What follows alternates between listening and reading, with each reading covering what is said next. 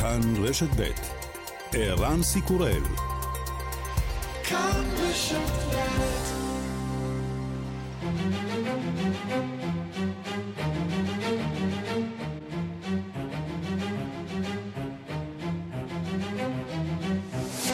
השעה הבינלאומית 30 במאי 2022 והיום בעולם. נשיא אוקראינה ולודמיר זלנסקי הגיע אתמול לחרקיב, ביקור ראשון של הנשיא מחוץ לקייב רבתי מאז תחילת המתקפה הרוסית. חרקיב לפי שעה היא אחת ההצלחות הגדולות של הצבא האוקראיני. כאן הצליחו כוחות הביטחון לבלום את הצבא הרוסי ולהשיג אותו לגבול הבינלאומי. עבור זלנסקי זאת הייתה הזדמנות לפגוש חיילים מן החזית. זה כבוד גדול עבורי להיות כאן. אני רוצה להודות לכולכם על שירותכם הגדול, על החיים, על כך שלא חסתם על חייכם למען חיינו, למען המדינה שלנו. תודה שהגנתם על עצמאותה של ארצנו. שמרו על עצמכם. תחיו אוקראינה. סלאב זלנסקי אומר כי אוקראינה עושה ככל יכולתה להגן על מזרח המדינה מפני התוקפנות הרוסית.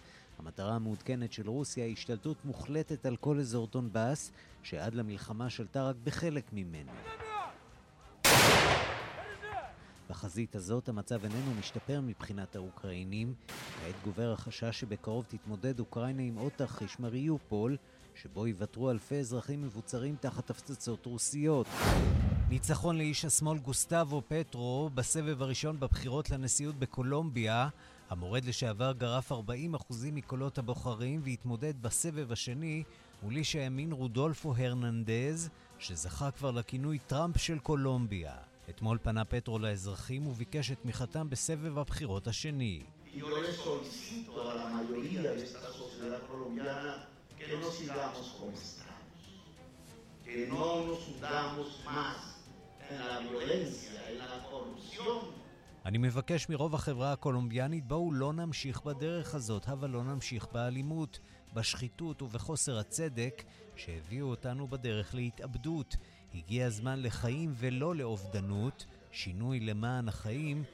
משום שאנחנו מבקשים קולומביה שהיא מעצמה עולמית. אחרי יותר מחודשיים של סגר, העיר הסינית שנגחאי תתחיל להיפתח ביום רביעי, בבירה בייג'ינג יתחילו לפתוח ביום ראשון. ז'או דנדן, סגן מנהל שירותי הרפואה של שנגחאי. 截止到五月二十九日二十四时，在定点医疗机构接受治疗的重型患者 נכון להיום יש 90 חולי קורונה במצב קשה ו-28 במצב אנוש שמקבלים טיפול בבתי החולים. העיר לא דיווחה על מקרי מוות ביממה האחרונה. וגם...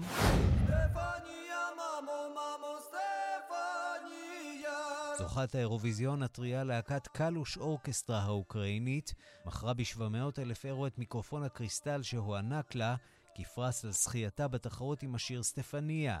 מלבד הפרס מכר סולן הלהקה את הכובע הוורוד שהוא מרבה לחבוש, ושנחשב סימן ההיכר שלו, תמורת 293 אלף אירו נוספים. הכסף יתרם לרכישת מערכת לכלי טיס בלתי מאוישים לשימוש הלוחמים האוקראינים.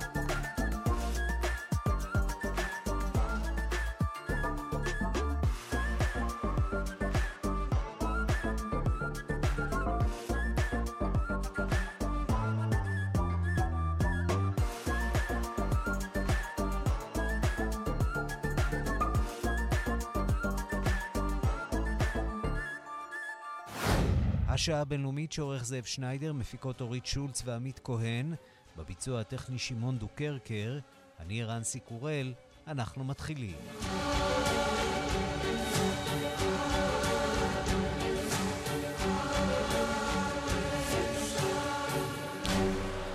שלום רב לכם ושלום לדני רוקי שמעבר לזכוכית. לראשונה מאז פרוץ המלחמה, נשיא אוקראינה וולודמיר זלנסקי יצא מקייב והגיע אתמול לעיר השנייה בגודלה חרקיב. עיר שספגה הפגזות קשות בשבועות האחרונים. באיחוד האירופי עשו היום ניסיון נוסף להגיע להסכמה על סנקציות נוספות נגד רוסיה. שר החוץ הרוסי סרגי לברוב, הוא מתייחס לראשונה לשמועות על מצבו הרפואי של נשיא רוסיה פוטין. אנחנו פותחים בדיווחו של כתבנו במזרח אירופה, ניסן צור. לראשונה מאז פרוץ המלחמה יצא אתמול נשיא אוקראינה וולודימיר זלנסקי מקייב והגיע לביקור בחרקיב, אחד היעדים המרכזיים להפגזות צבא רוסיה. זלנסקי נפגש עם חיילי צבא אוקראינה והודה להם על עמידתם מול הצבא הרוסי בשבועות האחרונים. Сьогодні я відвідав Харків, і саме місто і передові позиції наших військових в області. Харків пережив страшні удари окупантів, чорні, опалені вогнем. ביקרתי היום בחרקיב, בעיר עצמה ובעמדות הקו הקדמי של הצבא שלנו. חרקיב ספגה מהלומות קשות מהכובשים. בנייני דירות מפויחים והרוסים למחצה פונים מזרחה וצפונה. משם פגעה הארטילריה הרוסית ומשם הגיעו מטוסי הקרב הרוסיים. החלונות פונים לכיוון רוסיה ורוסיה יכולה כעת לראות את עצמה כמו במראה. רוסיה רואה כמה היא הפסידה במהלך 95 הימים האלו של מלחמה בקנה מידה מלא נגד אוקראינה. רוסיה כבר הפסידה לא רק את הקרב על חרקיב ולא רק את הקרב על קייב וצפון אוקראינה, היא איבדה את העתיד שלה ואת כל קשרי התרבות עם העולם החופשי. אלו נשרפו לחלוטין. במהלך הביקור בחרקיב הודיע זלנסקי על פיטוריו של ראש שירות הביטחון הממלכתי בעיר בטענה כי לא הגן על העיר. זמן קצר לאחר שזלנסקי עזב את חרקיב נשמעו שוב הדי פיצוצים ממתקפה של צבא רוסיה. עיר נוספת שסובלת ממתקפה מסיבית של הצבא הרוסי בימים האחרונים היא סיבירו-דונצק. גורמים רשמיים באוקראינה טוענים כי ההפגזה האינטנסיבית של צבא רוסיה גרמה לכמות נפגעים ונזק שאי אפשר להעריך אותם. הקרבות נמשכים ברחובות העיר, ולדברי הנשיא זלנסקי, כל התשתית הקריטית של העיר הושמדה לחלוטין. השלטונות האוקראינים טוענים כי המצב בסיבירו דונצק דומה מאוד למצב במריופול שנכבשה בידי הצבא הרוסי. Внаслідок російських ударів Сєвєродонецьку зруйнована вже, вже вся критична інфраструктура міста. 90% будинків בעקבות התקיפות הרוסיות על סיבירו דונצק, כל התשתית הקריטית של העיר כבר הושמדה. 90% מהבתים ניזוקו, ויותר משני שלישים מבנייני המגורים בעיר נהרסו כליל. אין תקשורת בעיר ויש הפגזה מתמדת. כיבוש סיבירו דונצק היא משימה בסיסית עבור הצבא הכובש, ולא אכפת להם כמה חיים הם צריכים לשלם עבור הניסיון הזה. דובר צבא רוסיה, איגור קונשנקוב, התייחס להמשך ההפצצות הרוסיות על אוקראינה, וטען כי הצבא הרוסי הצליח להשמיד מעל ל-320 לאומנים אוקראינים כדבריו. Вооруженные силы Российской Федерации продолжают специальную военную операцию на Украине. Высокоточными ракетами воздушного базирования поражены два командно-наблюдательных пункта батальонов Вооруженных сил Украины. הכוחות המזוינים הרוסיים ממשיכים במבצע הצבאי המיוחד באוקראינה. טילי אוויר מדויקים פגעו בשתי עמדות פיקוד ובקרה של גדודי הכוחות המזוינים של אוקראינה, במרכז תקשורת אחד, וכן ב-34 אזורים של ריכוז כוח אדם וציוד צבאי של אוקראינה. חיל האוויר הצליח להשמיד 67 אזורים של ריכוז כוח אדם וציוד צבאי של אוקראינה. התקיפות האלו גם הביאו לחיסולם של יותר מ-320 לאומנים ו-47 כלי נשק וציוד צבאי. ובצל המלחמה הנמשכת, מנהיגי האיחוד האירופי ייפגשו היום בבריסל בניסיון להגיע להסכמה על חרם על יבוא נפט מרוסיה. עד כה לא הצליחו מנהיגי האיחוד להגיע להסכמה בעקבות התנגדותו של ראש ממשלת הונגריה ויקטור אורבן שמדינתו תלויה בנפט הרוסי. נשיא אוקראינה זלנסקי אמור לנאום בפגישה באמצעות וידאו. שר הכלכלה הגרמני רוברט האבק הביע חשש שהאחדות של האיחוד האירופי בסנקציות חדשות נגד רוסיה מתחילה להתפורר לדבריו. ובעקבות שמועות שנפוצו בימים האחרונים כי הנשיא הרוסי פוטין חולה ואולי אף מת והוחלף בכפיל, שר החוץ הרוסי סרגי לברוב התייחס אתמול בביטול לשמועות האלו. אני לא חושב שאנשים שפויים יכולים לראות באדם הזה סימנים למחלה או מחלה כלשהי, אמר לברוב. שר החוץ הרוסי גם הוסיף כי שחרור מחוזות לוהנסק ודונצק נמצא בעדיפות העליונה ללא תנאי של רוסיה. ולהקת קלוש שזכתה באירוויזיון לפני כשבועיים מכרה את הפרס שזכתה בו פסל קריסטל גדול בצורת מיקרופון תמורת 900 אלף דולר במטרה לסייע ברכישת נשק עבור צבא אוקראינה. חברי הלהקה הציעו את הפרס למכירה פומבית בפייסבוק. ניסן צור, פולין מנהיגי המדינות החברות באיחוד האירופי מתכנסים היום בבריסל לפסגה מיוחדת על אוקראינה. המנהיגים צפויים לדון בתוכנית הסיוע הפיננסי לאוקראינה ובהפסקת יבוא הדלק מרוסיה לאירופה. בבריסל נמצאת כעת כתבתנו רינה בסיס. שלום רינה.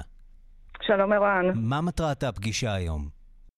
אכן, כפי שהזכרת, המנהיגים האירופים מתחילים אה, להגיע ממש עכשיו אה, לבניין האיחוד האירופי במרכז פריסל, למפגש פסגה מיוחד אה, שקשור כמובן למלחמה באוקראינה, מפגש שמתחיל היום אחר הצהריים, בעוד כשעה וחצי. ואמור להימשך עד מחר בערב. עכשיו, הפסגה הזאת תתמקד בעצם בשלושה נושאים עיקריים: באנרגיה, בביטחון והגנה ובביטחון תזונתי. אה, פקידים בכירים מהנציבות האירופית אה, שאיתם אה, שוחחתי אתמול אמרו לי שהמנהיגים בעצם ידונו הערב בהצעה שכבר עלתה לפני כמה שבועות, הצעה לסיוע פיננסי לאוקראינה. על פי הערכות של האיחוד האירופי ו- וכמובן גם של האוקראינים, הממשלה של אוקראינה זקוקה לחמישה מיליארד דולר בחודש כדי להפעיל את המדינה. בינתיים עומד על הפרק סיוע של תשעה מיליארד דולר מצידו של האיחוד, זה לפחות מה שעלה במפגש ה-G7 האחרון. אה, אבל כאמור מדובר בינתיים רק בהצעה כללית ועוד לא, בהצעה, ועוד לא בהחלטה אה, קונקרטית. אה, הסוגיה החשובה השנייה היא כמובן, הזכרתם, הסנקציות נגד יבוא דלק מרוסיה. הזכרתם גם שוויקטור אורבן מהונגריה שלח לפני כמה ימים מכתב לנשיא הנציבות האירופית.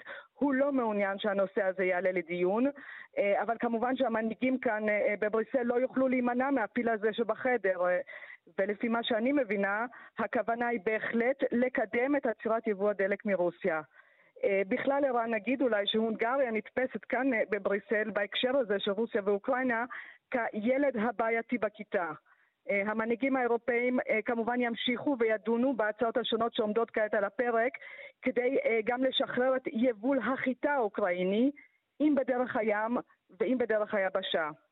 אה, שאלתי אתמול אה, את אה, אותם פקידים בכירים אירופאים גם על הנושא של גז ישראלי, הרי אנחנו ראינו בימים האחרונים פרסומים על ניסיונות להאיץ מכירה של גז טבעי ישראלי לאירופה כדי לסייע במאמץ הזה להיגמל ממקורות האנרגיה כן, שמענו גם הצהרות של טורקיה מצד אחד, מצד שני מגיע לכאן בשבוע הבא ראש ממשלת איטליה גם הוא מנסה לקדם אה, יוזמה, יש הרבה מאוד אה, אנרגיה סביב הסיפור הזה של האנרגיה עכשיו. נכון, יש הרבה מאוד אנרגיה, ועם זאת ההתרשמות שלי היא אה, שהיוזמה הזאת הספציפית שקשורה אלינו לישראל לא תעלה בבריסל היום. המנהיגים כן צפויים לקרוא שוב באופן כללי מאוד לקדם יוזמות, מה שהם קוראים גמילה מהאנרגיה הרוסית. גם יוזמות אה, בסגנון אה, שהזכרנו, אה, וגם כמובן השקעה רחבה מאוד באנרגיות מתחדשות, מה שגם כאמור יכול להיות מאוד מעניין עבור התעשייה הישראלית. נשיא אוקראינה זלנסקי אמור להשתתף בפסגה הערב באמצעות זום, וזאת תהיה בעצם הפעם השלישית שזלנסקי ישתתף בפסגה האירופית באופן הזה מאז הפלישה הרוסית. נוסיף אולי, ערן, גם שבדיונים מחר דווקא ישתתף, אה, גם באמצעות הזום כמובן, אה, גם נשיא האיחוד האפריקני, מקי אה, והוא כמובן ישתתף בחלק שיוקדש לביטחון תזונתי. הכוונה של המנהיגים האירופיים היא בעצם לאשרר את המחויבות שלהם לעבוד עם מדינות אפריקה כדי להגן עליהן מהמשבר המתחולל כעת בגלל המלחמה באוקראינה. רינה בסיסט, שליחתנו לבריסל, תודה. תודה, אירן. ושלום ליאיר נבות, עיתונאי ופרשן לענייני רוסיה ומדינות אה, ברית המועצות לשעבר. שלום ערן. אז הכינוס הזה של אה, ראשי מדינות האיחוד האירופי הוא אה, עוד כינוס, או שהאוקראינים יכולים לצפות שמשהו חשוב יקרה שם, אולי מבחינת השאיפות שלהם להדק את הקשרים עם האיחוד האירופי ואולי להצטרף בשלב מסוים לאיחוד האירופי? כן, אבל האוקראינים אה, לעת עתה מתרכזים במה שחשוב להם אה, באמת, וזה בעצם מתמקד, הדרישה של האוקראינים מתמקדת בעצם אה, בשני נושאים. הנושא הראשון הוא הם רוצים עוד נשק, הם רוצים עוד נשק מארצות הברית, הם רוצים עוד נשק מהאיחוד האירופי, הם רוצים תמיכה כדי שהם יוכלו להמשיך ולהילחם בצבא הרוסי, אנחנו מדברים על היום ה-96 למלחמה, לא יודע אם מישהו העריך שהמלחמה תתארך כל כך הרבה זמן, וככל הנראה אנחנו עומדים לפני מלחמה ארוכה, אולי אפילו אל תוך השנה הבאה. אז האוקראינים רוצים סיוע ממשי בדמות נשק, מערכות נשק מתקדמות שיסייעו להם, אבל הם גם רוצים תשובה ברורה מהאיחוד האירופי וממדינות האיחוד לגבי אותו אמברגו על אנרגיה רוסית, ובסוגיה הזאת אנחנו שוב רואים, לאור התוצאות של הכינוס אתמול, ועל פי הקולות שיוצאים מאותם דיונים בבריסל, שהאיחוד האירופי, אותן מדינות מתקשות להגיע להסכמה ביניהן לגבי אמברגו מוחלט על גז ונפט מרוסיה, וכמובן שהרוסים מודעים לכל זה היטב. אנחנו כרגע נמצאים כמעט בחודש יוני, אתה יודע, הזמן עובר כל כך מהר, אנחנו כמעט 100 ימים מתחילת הלחימה, ואו-טו-טו יגיעו אוגוסט וספטמבר, ואנחנו עומדים שוב לפני חורף, והגז הרוסי, הנפט הרוסי, האירופאים זקוקים לו, לא רק לחמם כמובן את הבתים, אלא גם להניע את הכלכלה ואת התעשייה. ולכן יש פה אה, סוגיה מאוד מאוד מעניינת שעליה בעצם בונה הנשיא אה, פוטין את ה... אה, את, ה, את המדיניות שלו. אז בוא נדבר באמת על, ה, על היעדים של הנשיא פוטין. דיברת על מלחמה ארוכה. שמטרתה להשיג מה בעצם? כיוון שלכאורה מטרות, ה, נגיד מטרות המינימום של המלחמה במידה רבה כבר הושגו, וזה יצירת אותו רצף טריטוריאלי מרוסיה לחצי האי קרים, אה, השתלטות אה, בעצם במידה רבה לרוב חבל דונבאס, כי יש אומנם, דונבאס יש אומנם אה, שטחים שעדיין אה, נלחמים עליהם. האם אה, יש בבנק המטרות של רוסיה מטרות נוספות? האם ברגע שהם אה, יסיימו את הכיבוש של דונבאס, הם גם יסיימו את המלחמה הזאת, או שמשם אה, עם האוכל יבוא התיאבון? הרבה כמובן תלוי בנסיבות ואיך הדברים יתפתחו. שגם אם נצא מתוך נקודת הנחה שהרוסים בסופו של דבר, למרות הלחימה העיקשת של הצבא האוקראיני, יצליחו לכבוש נניח את כל חבל דונבאס, וכמו שאמרת, כבר ייצבו את אותו מסדרון יבשתי בין רוסיה לבין חצי האי קרים. על פניו מדובר פה בהחלט בסוג של הישג אסטרטגי שהם יכולים לכאורה להסתפק בו, אבל אנחנו צריכים לזכור מה היו המטרות הראשוניות של המלחמה.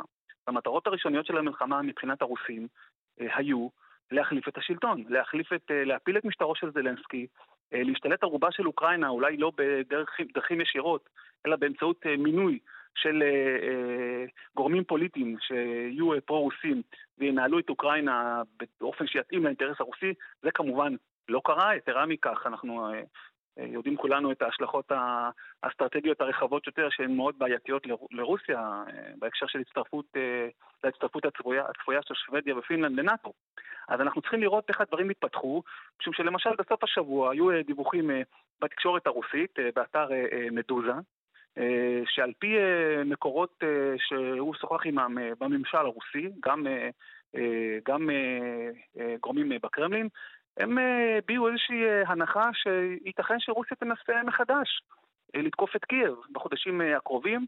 הם אולי בונים על זה שאנחנו הולכים לקראת מלחמת התשה, שהאוקראינים לא יוכלו אה, להמשיך להילחם כך לאורך זמן.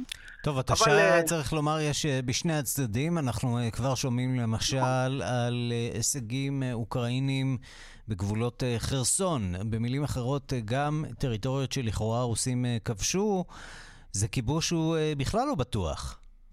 נכון, יתרה מזאת, אנחנו שומעים היום בבוקר, על פי גורמים במליטופול, בדרום אה, אוקראינה, עיר שנכבשה על ידי הרוסים, שמענו על אה, דיווח אה, בסוכנויות הידיעות ברוסיה על פיצוץ מכונית תופת שם במרכז העיר, סמוך למקום שבו יושבת אותה מנהלה זמנית של השטח הכבוש הזה, וזה כמובן מציג עוד אתגר עבור הרוסים. האוקראינים צפויים להתנגד גם באותם אזורים שנכבשו על ידי בעצם הרוסים. בעצם התעוררות של פרטיזנים פה בתוך כל הסיפור הזה. בהחלט, ולכן, ולכן, גם אם נצא מתוך נקודת הנחה שהרוסים הסתפקו באותם הישגים, כמו כיבוש חבל דנבאס ואותם, אה, או כיבוש אותו מסדרון יבשתי, השאלה הגדולה היא אה, מה הלאה, משום שהרוסים מראים כוונה לספח את אותם אזורים לרוסיה באמצעות משאלי עם כאלה ואחרים.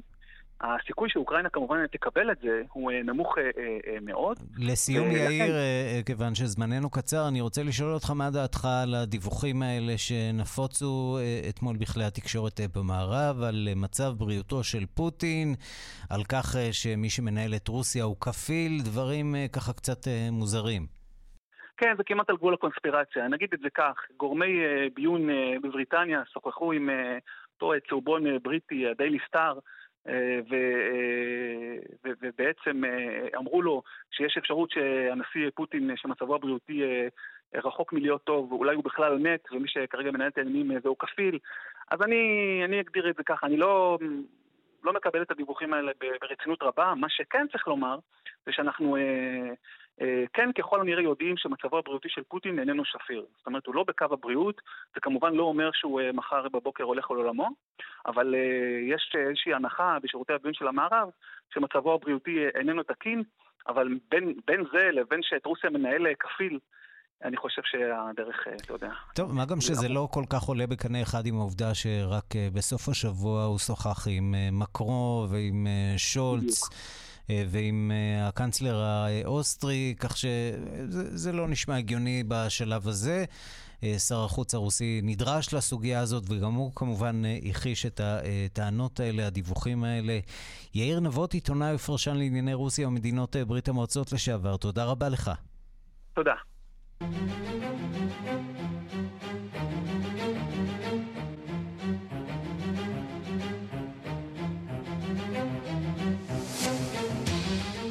אנחנו מכאן לסיפור הקשה של ארצות הברית. הנשיא ביידן ביקר אתמול ביובלדי, טקסס, העיר שבה נרצחו 19 תלמידים ושתי מורות בהתקפת ירי בבית ספר.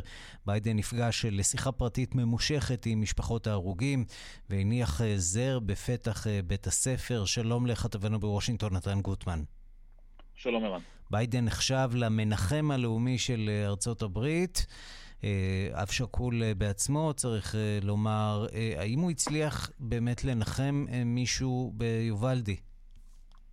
אני לא יודע עד כמה אפשר לנחם אנשים שאיבדו את יקיריהם בצורה כזאת, אבל אין ספק שאם יש מישהו שיכול לעשות את זה, זה ג'ו ביידן, וזו באמת אחת התכונות הבולטות שלו, וראינו את זה בהרבה שיחות שלו אחרי אסונות כאלה עם משפחות, הוא מצליח להתחבר אליהם באופן אישי יותר, באמת חלק מזה בזכות העובדה, אה, הטרגדיות שהוא עבר בעצמו במשפחתו, הוא כמובן איבד את בתו הקטנה ואת אה, אשתו הראשונה בתאונת דרכים. כשהוא היה צעיר, איבד את אה, בנו בואו לפני מספר שנים למחלת הסרטן, כך שהוא בהחלט מתחבר ברמה האישית לעניין הזה, הוא בילה הרבה זמן ביובלדי עם המשפחות, בפגישה סגורה הרחק מהתקשורת, הוא גם הניח אה, אה, מזר בחזית בית הספר, גם השתתף בתפילה בכנסייה המקומית, זה עוד דבר שמחבר אותו לקהילה הזאת, זאת קהילה יובלדי עיר שהיא כמעט כולה היספנית, כמעט כולה קתולית, גם ג'ו ביידן הוא קתולי מאמין שהולך לכנסייה באופן קבוע, לכן גם ההשתתפות במיסה שם הייתה משמעותית מהבחינה הזאת.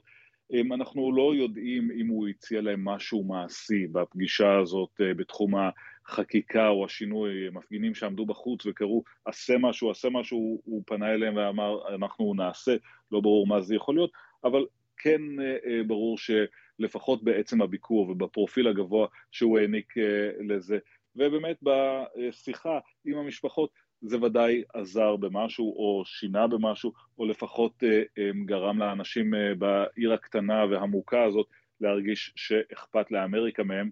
הנה דברים שאמרה אחרי הפגישה מריה אלנה מרטינז, אם מיובלדי. Didn't want to see him like this. I always dream of oh, seeing the president, you know, but it's heartbreaking. I really appreciate that he's here, you know. Hopefully it'll change something.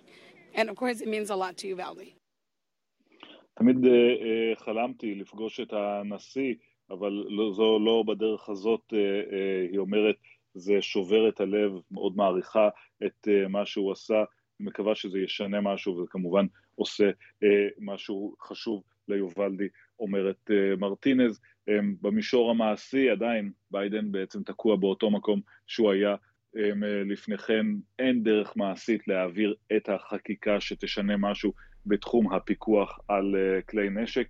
יש בסנאט קצת דיבורים בין רפובליקנים מתונים לבין דמוקרטים, אבל אין, אין פרשנים פוליטיים שכרגע חושבים שאפשר לגייס מספיק רפובליקנים לצד הזה כדי לשנות את החקיקה. נתן גוטמן, כתבנו בוושינגטון, תודה.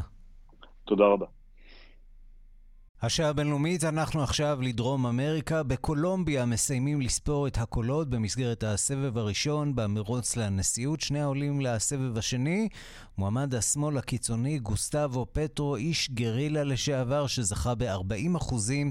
מולו מועמד מפתיע, רודולפו הרננדז, איש עסקים בן 77, שנחשב אאוטקו, עד כה לאאוטסיידר, מוכר בעיקר בזכות סרטונים מצליחים בטיק טוק. שלום לכתב תחום החוץ בן יניב. כן, אה, שלום ערן. אז אנחנו בהחלט מדברים על מה שיכול להיות אולי רעידת האדמה באקלים הפוליטי והחברתי בקולומביה. העובדה שקוסטבו פדרו, שזכה הלילה ל-40% ועולה לסיבוב השני במרוץ לנשיאות, זה כשלעצמו לא דבר שמפתיע, אבל העובדה שבן אדם שהיה מנהיג גרילה, איש מהשמאל הקיצוני בקולומביה, שהיא מדינה שבחרה לאורך כל השנים בדרך כלל נשיאים וממשלות יותר מהרקע השמרני והימני אה, במדינה, הדבר הזה שבן אדם שמגיע מהכיוונים האלה אחרי מדינה שהייתה במלחמת אזרחים עם ארגונים כמו הפארק וארגונים קומוניסטיים אחרים, אז הדבר הזה שמגיע עכשיו הוא בהחלט דבר שמפתיע רבים בקולומביה ומי שמסתכל על מה שקורה שם. וקוסטבו פטרו הוא כל מה שרבים בקולומביה אכן חששו ממנו כל השנים, איש שמאל קיצוני, יריבם של האליטות הפוליטיות והכלכליות, וכמובן הלוחם גרילה. הוא כיהן כראש העיר של בוגוטה, כבר ניסה להתמודד כמה פעמים לנשיאות, אבל אז האינפלציה, יוקר המחיה, הפערים המחריפים בתוך החברה הקולומביאנית, ובעיקר משבר הקורונה שהכו, הפכו את פטרו כנראה למועמד שרבים רואים בו מועמד לגיטימי. אה, חוסר השוויון והמיאוס במערכת הפוליטית הם גם אותם גורמים שהביאו את אדולפו הרננדז, ההפתעה של ערב הבחירות, לסיבוב השני ולקרב ראש בראש עם פטרו. אה, הרננדס בן 77, ראש העיר אה, בורקיירה מנגה, ואיש עסקים שהצליח לגבור על יורשו של הנשיא הנוכחי ונדוקה, זכה בעיקר לפופולריות בקרב קהלים שמקבלים את המידע ואת החדשות שלהם מרשתות חברתיות, והייתה לו הצלחה לא קטנה שם. פטרו אומר הלילה בהצהרות הניצחון שלו ליריבו החדש, עם סרטונים בטקטוק לא עושים מדיניות, ככה הוא נשמע. La justicia social no es estrafalaria en Colombia, es una necesidad. כן, אז uh, פטרו אומר, צדק חברתי אינו יוצא דופן בקולומביה, זה הכרח, אבל לא נגיע לזה אם תהיה שחיתות. אבל בשחיתות לא נלחמים באמצעות סרטונים בטיקטוק, הוא אומר ליריבו. הסיבוב השני איראן יתקיים באמצע חודש יוני, כשהשאלה שתרחף באוויר, האם קולומביה, שהאלימות הפוליטית עדיין קיימת בה, תדע לסבול שחייה של אחד האנשים היותר קיצוניים שאי פעם עמדו בראשה. בן יניב, תודה. תודה, ערן. אנחנו להפסקת פרסומות קצרה ומיד חוזרים. השעה הבינלאומית אנחנו לעיתונות הערבית ולעיראק, שם עבר בפרלמנט חוק חדש שהופך את השלום בינינו לבינם חלום רחוק מאוד מאוד. עידו קורן קשב תחום הערבים, מה בעצם אומר החוק הזה? כן, רן, בשבוע שעבר העביר הפרלמנט בבגדד פה אחד את החוק להפללת הנורמליזציה עם הישות הציונית, שכפי העולה משמו באמת אוסר כל סוג של שיתוף פעולה עם ישראל, וזה קודם לאחרונה באגרסיביות, בעיקר בידי הסיעות השיעיות בפרלמנט שתומכות באיראן. אני רוצה שנשמע קודם כל את הרגע שבו עבר החוק הזה בפרלמנט. التصويت على القانون بالمجمل تمت الموافقة بإجماع الحاضرين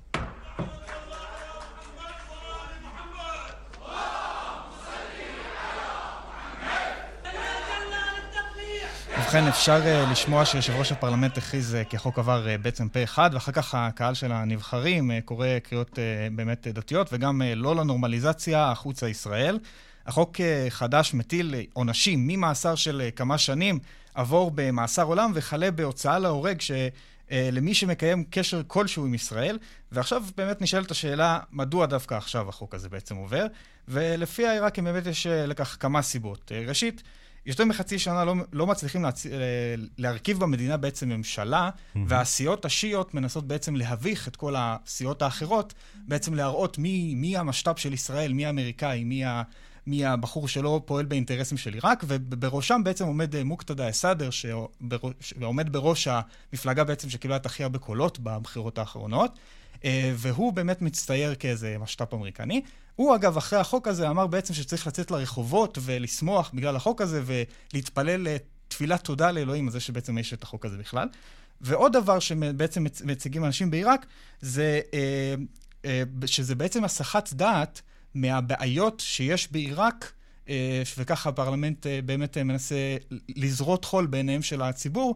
בואו נשמע עיתונאי עיראקי שמסביר בעצם מה הכוונה בכך. قلنا ان هذا القانون هو قانون منافق وقانون دعائي ونوع من الهروب ايضا من المستحقات التي يجب ان يقوم بها اعضاء مجلس כן, אותו עיתונאי עיראקי בעצם אומר, זה חוק צבוע ותעמולתי, זו בריחה של חברי הפרלמנט מהמחויבות שלהם ומטיפול בבעיות הגדולות של האזרחים העיראקים. זה חוק שהוא בדיחה והוא ריק מתוכן. אז באמת, האם החוק מפתיע מישהו בעיראק, או מחוזותינו בכלל בישראל? נראה שלא יותר מדי, אבל הוא דוגמה נוספת לניצול הציני של שלטונות להשתמש בעצם בסכסוך הישראלי-פלסטיני כפתרון קסם להעלמת הצרות שלהם. עידו קורן, תודה. תודה רבה. אנחנו רוצים לדבר עכשיו על מדינה שאנחנו קצת פחות מכירים, אבל נכנסת עכשיו לחדשות, והיא סורינם. סורינם שנמצאת בצפונה של דרום אמריקה, מדינה דוברת הולנדית. לא קטנה אגב בשטחה, והיא מודיעה על פתיחת שגרירות בירושלים. אנחנו רוצים לומר שלום לפרופסור רנן ריין. לא, אנחנו, עם, אנחנו עם פרופסור לאו קורי. שלום לך. שלום, שלום. כן, בלבול קטן ברישומים, אבל אה, אנחנו אה, איתך. פרופסור קורי, בוא, בוא, בוא נאמר מילה על סורינם, המדינה הבאמת גדולה הזאת, אה, ואיך קרה שבאמת אנחנו כמעט לא עוסקים בה? קודם כל, זה הפתיע אותי שאתה הגדרת אותה כמדינה גדולה. במונחים לטינו-אמריקאים, דרום-אמריקאים בוודאי, היא מדינה קטנה מאוד אפילו. זאת, לא שמענו עליה כל כך כי אנחנו מדברים על שלוש רשויות, נקרא לזה ככה, שנמצאים בין ונצואלה לברסיל, שפעם קראו להם גוויאנה האנגלית, גוויאנה ההולנדית וגוויאנה הצרפתית. ובש... גוויאנה הצרפתית, תקן אותי אם אני טועה, היא בעצם מושבה צרפתית, היא חלק בלתי נפרד מצרפת. האזרחים שמצביעים שם מצביעים לנשיא הצרפתי וגם משלמים באירו, נכון? באירו אני לא יודע כי לא הייתי שם, mm-hmm. אבל זה נכון, וזה בעיקר, התפקיד ההיסטורי שלה זה כמושבת עונשין. אם אתה זוכר את הסיפור של הפרפר, פפיון. שנשפט לשנים ארוכות של כלא, אחר כך הוא הגיע לוונצואלה. באחד מהבריחות שלו, לך תדע אם הסיפורים שלו אמיתיים או לא, אבל שם הוא היה. אז סורינם, אם נחזור לסורינם, כן. מדינה שחיים בה חצי מיליון בני אדם, כן. היא מעט מאוד מדיניות חוץ באופן כללי, נכון? כן, תראה, קודם כל אנחנו מדברים על... הגויאנות האלה, שלושתם, היו תמיד חלק מהמדינות ש... שכבשו אותם, נקרא לזה ככה, או שהם היו קולוניות בעצם. Mm-hmm. וסורינם באופן ספציפי, העצמאות שלה היה ב-75 מהולנד. ולכן עד אז, כמו שאמרתי, הייתה מוכרת כגויה, נגיד בוונצואלה הייתה מוכרת כגויאנה הולנדסה, שזה חלק משלושה שלושה מקומות כאלה, או שלוש רשויות שיש להם, גם אם יש להם עצמאות, אין להם איזה חיים עצמאיים מאוד בולטים, אני מקווה שיפתחו את זה עם הזמן, אבל הסיבה שלא שמעת אותם זה שהם היו קולוניות, אין להם איזה, אפילו בגלל שהמקום הוא די אסטרטגי, אם תחשוב, בחוף הצפוני של אמריקה הלטינית, אף פעם לא הפכו לאיזה מרכזים שאנשים ניסו לכבוש ממי שהיה שם, וגם מלחמות, או תהליכי העצמאות, לא מלחמה, תהליך העצמאות של, של סורינם הוא עבר די בשקט, אני חושב ש... אז אני עוד הייתי בוונצואלה, בקושי שמענו על זה. אתה יודע, אנחנו, אנחנו מדברים כן. באמת על מדינה דלילת אוכלוסין, מצד כן. שני, מדינה שהיא לכאורה נראית קטנה בסטנדרטים של אמריקה הלטינית, אבל השטח שלה הוא בערך פי שישה או פי שמונה כן. מישראל. נכון. בעיקר מדינה של ג'ונגלים, נכון? שלושת, שלושה, שלוש הישויות האלה הם רובם ככולם ג'ונגלים. עד כמה שאני יודע, החיים האזרחיים, אם נקרא לזה ככה, מתנהלים ממש בחוף. אה, וזה אזור שבמיוחד הוא אזור של ג'ונגלים, גם בדרום של ונצואלה והצפון של ברזיל. זה נמצא שם אה, ככה, הכל אה, קשה מאוד לדעת איפה עובר הגבול של מה ואיך. וכן, אין, אין שם הרבה מאוד יישובים גדולים מעבר לעיר הבירה. ואותו דבר זה בשניים האחרים. אני, אני מתעקש להגיד על שלושתם ביחד, אני רוצה שזה mm-hmm. מקומות שונים, כי ככה לפחות בעיניים של הלטינו-אמריקאים, ככה הם נתפסים. זה משהו זר אה, ולא כל כך שייך, אה, לא כל כך נוסעים לשם, אה, אם כי אני מכאן לפעמים אני אומר לעצמי, וואי, אולי יום אחד הגיע הזמן לנסוע לשם. הם נראים מקום, על פניו לפחות אזורים מקסימים, באמת מבחינת... סופר מעניין זה נראה, אבל מצד שני אני יכול להגיד לך שרוב הסיכויים הם שאין שם הרבה תשתית לטייל או משהו כזה. זאת אומרת, הג'ונגלים, אגב, אני אשמח אם התשתית הזאת לא תיבנה, כי אה, תשתית כזו, ואנחנו מכירים את זה מהמדינות כמו ונצואלה וברזיל, מה שקורה בסוף זה שזה הרס הטבע. ואם הם אה, לא הגיעו לזמן למקום הזה, אז אולי עדיף שיישארו ככה. תגיד, מי התושבים אה, כן. שם? הם אה, בעיקר מהגרים כן. הולנדים, או שסוג של מסטיצים כאלה, משהו מעורבב בין כן. לבנים לשבטים אינדיאנים? קודם כל, כל האזורים האלה של החוף הצפוני, כלומר החוף הקריבי, ואולי פנים קצת בג'ונגלים, אף פעם לא היו שם הרבה מאוד ילידים, אם אתה משווה את זה עם אזורים אחרים באמריקה הלטינית. וגם המעט שהיה נהרס די מהר בחוף, שזה מה שנקרא השבטים הקריביים, משם מגיע השם.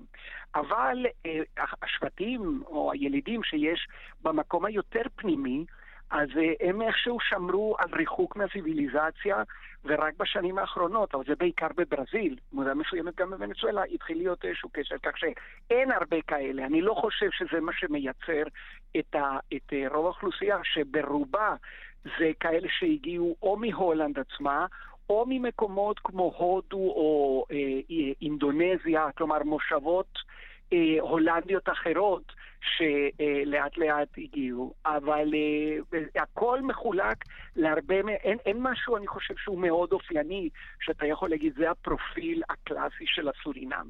אני ראיתי דווקא בהולנד, פגשתי סתם בנסיעות אקראיות, אנשים מסורינם, מה שדי הפתיע אותי, אבל הם היו בעצם, אה, לא, אי אפשר לזהות אותם כילידים של האזורים של הג'ונגלים. יש דבר אחד אמריקה. מעניין בסורינם, והוא אה, שיש שם בית כנסת אה, מאז המאה ה-17, שהוקם על ידי כן. אה, קהילת יוצאי ספרד. נכון. אה, מבנה אה, שהוקם מקורות עץ בסגנון אה, אירופי מאוד מאוד אה, מיוחד, יהיה מעניין לראות אותו אה, ביום מן הימים. הימים. אה, וזה אני רק גם... אגיד לך. שיוצאי ספרד, אבל זה תמיד יוצאי ספרד דרך הולנד. כמו שיש באי קורזאו וארובה ובצפון ונצואלה, באזור היותר מערבי שלו, ככה גם הגיעו לשם, בדרך כלל מקורסאו, או לפעמים ישירות מהולנד, אבל קורסאו היה המקום המרכזי, וכך גם היהודים האלה שהגיעו לסורינם. בוא נגיד מילה על uh, היחסים בין uh, ישראל לסורינם, אם אפשר להגיד בכלל משהו על היחסים האלה, כיוון שבאמת מדינה שלא בשיא תשומת הלב שלנו, אין לה שגרירות כאן בישראל, והנה פתאום היא תעבור ממצב של אין שגרירות. לשגרירות בירושלים, סוג של החלטה uh, די דרמטית. האמת היא שעד שלא התקשרתם מהתוכנית לפני כמה דקות, לא ידעתי על הדבר הזה. בשביל זה אנחנו כאן. לא- איזה סיפור טרי בסך הכל כמה דקות. כן, אה, כן, אז אני פה במה שנקרא פרסום ראשוני. כמעט. אמ, אמ, תראה, אני, לא ידוע לי, למשל, קודם כל אין, במקומות האלה בדרך כלל אין נציגות דיפלומטית, בדרך כלל, וגם אותו דבר זה באיים האנטילים של הים הקריבי. אני חושב שיש נציג אחד או שניים של אה, אה, שגרירות או משהו מהסוג הזה שמשרת את כל האזורים האלה. ברור שאין שגרירות שם, ברור שיש מעט מאוד מסחר או קשרים אה, מסחריים מסוג כלשהו אם בכלל, ואפילו מה שמאפיין את רוב המדינות האזור או איפה שיש, אה, מכירת נשק או משהו כזה, לפי דעתי, או, או תיאום ביטחוני, או תקרא לזה איך שאתה רוצה, לפי דעתי גם זה לא קיים.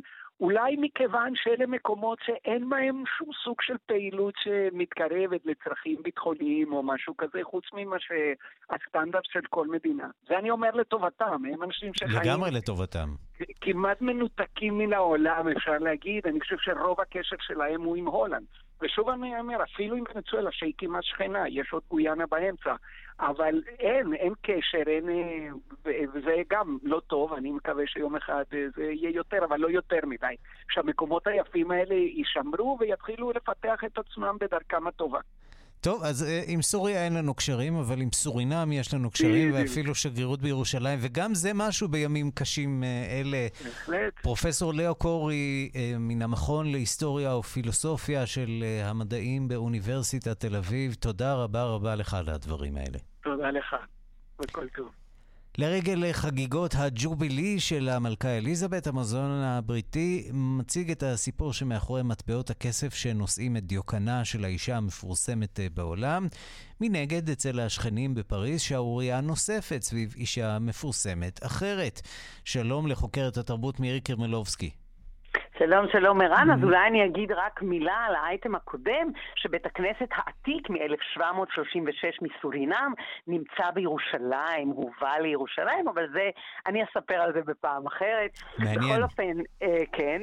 המלכה אה, אליזבת שלנו... במוזיאון ישראל, אגב, כן, במקרה שטעיתם. במוזיאון ישראל. כן. המלכה אליזבת, אה, תערוכה מאוד מעניינת. קודם כל צריך לומר שאנחנו בשבוע הג'ובילי, והרבה מאוד אירועים, פסל לכבודה, אבל בין השאר הבריטיש מיזים, המוזיאון הבריטי, מקדיש תערוכה מאוד מעניינת לאישה שעיצבה, שפיסלה את המטבעות שכולנו משתמשים בהם כשאנחנו באים לאנגליה ועליהם הדיוקן של המלכה.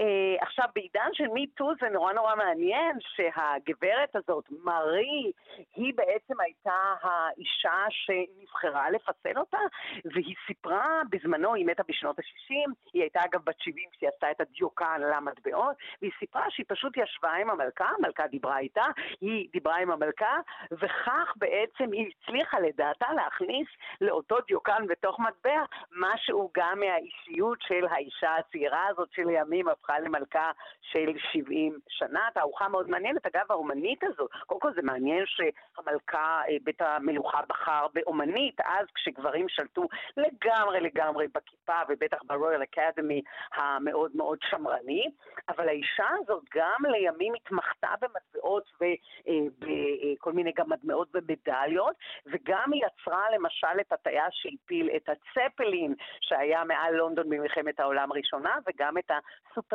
ג'ידיות, כן, הנשים המיוחדות.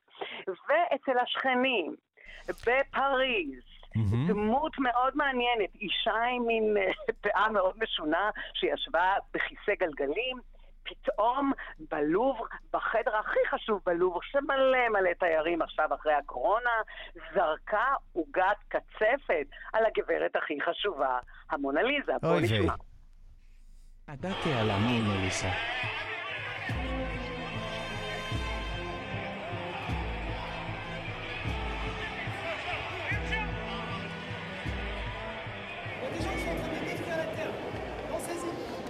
כן, קשה, קשה אולי לשמוע, זה קשה קצת לשמוע כי זה הוקלט במין טלפון, אתה יודע, של מישהו, אבל האיש שעשה את זה, שהוא לא היה אישה, אלא איש מחופש, כל הזמן צעם, צעק טרה, טרה, טרה, שמרו על האדמה, וזה נורא מעניין, המונליזה בכלל לא מעניינת אותו.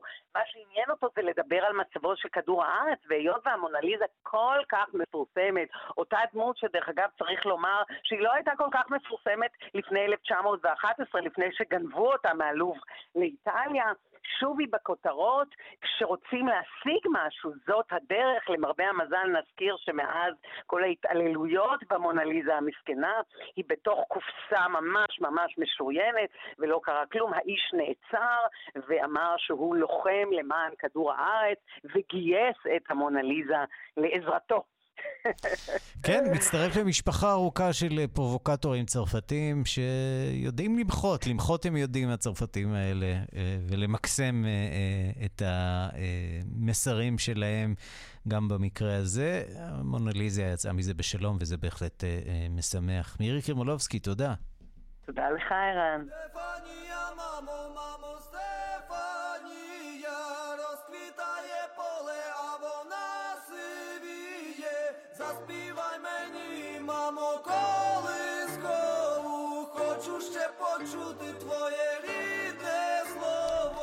וזאת זוכת האירוויזיון הטריה, להקת קלוש אורקסטרה אוקראינית שמכרה ב-700 אלף אירו את מיקרופון הקריסטל שהוענק לה כפרס על הזכייה שלה בתחרות עם השיר סטפניה. נוסף לפרס, סולן הלהקה גם מכר את הכובע הוורוד, כובע הטמבל, שהוא מרבה לחבוש ושמשמש אותו למעשה כסימן ההיכר שלו, תמורת כמעט 300 אירו נוספים. הכסף אגב, למקרה שטעיתם, מיועד לרכישת מערכת לכלי טיס בלתי מאויש לשימוש הלוחמים האוקראינים.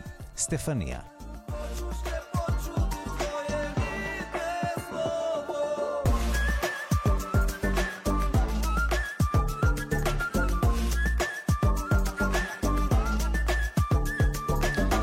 עד כאן השעה הבינלאומית, מהדורת יום שני שערך זאב שניידר, מפיקות אורית שולץ ועמית כהן, הטכנאים דני רוקי ושמעון דוקרקר, אני רנסי קורל, מיד אחרינו רגעי קסם עם גדי לבנה. אנחנו ניפגש שוב מחר בשתיים בצהריים עם מהדורה החדשה של השעה הבינלאומית. כתובת הדואר האלקטרוני שלנו, בינלאומית, את כאן.org.il. חפשו אותי בטוויטר, ערן סיקורל, גם בעברית, גם באנגלית. אני שם, להתראות.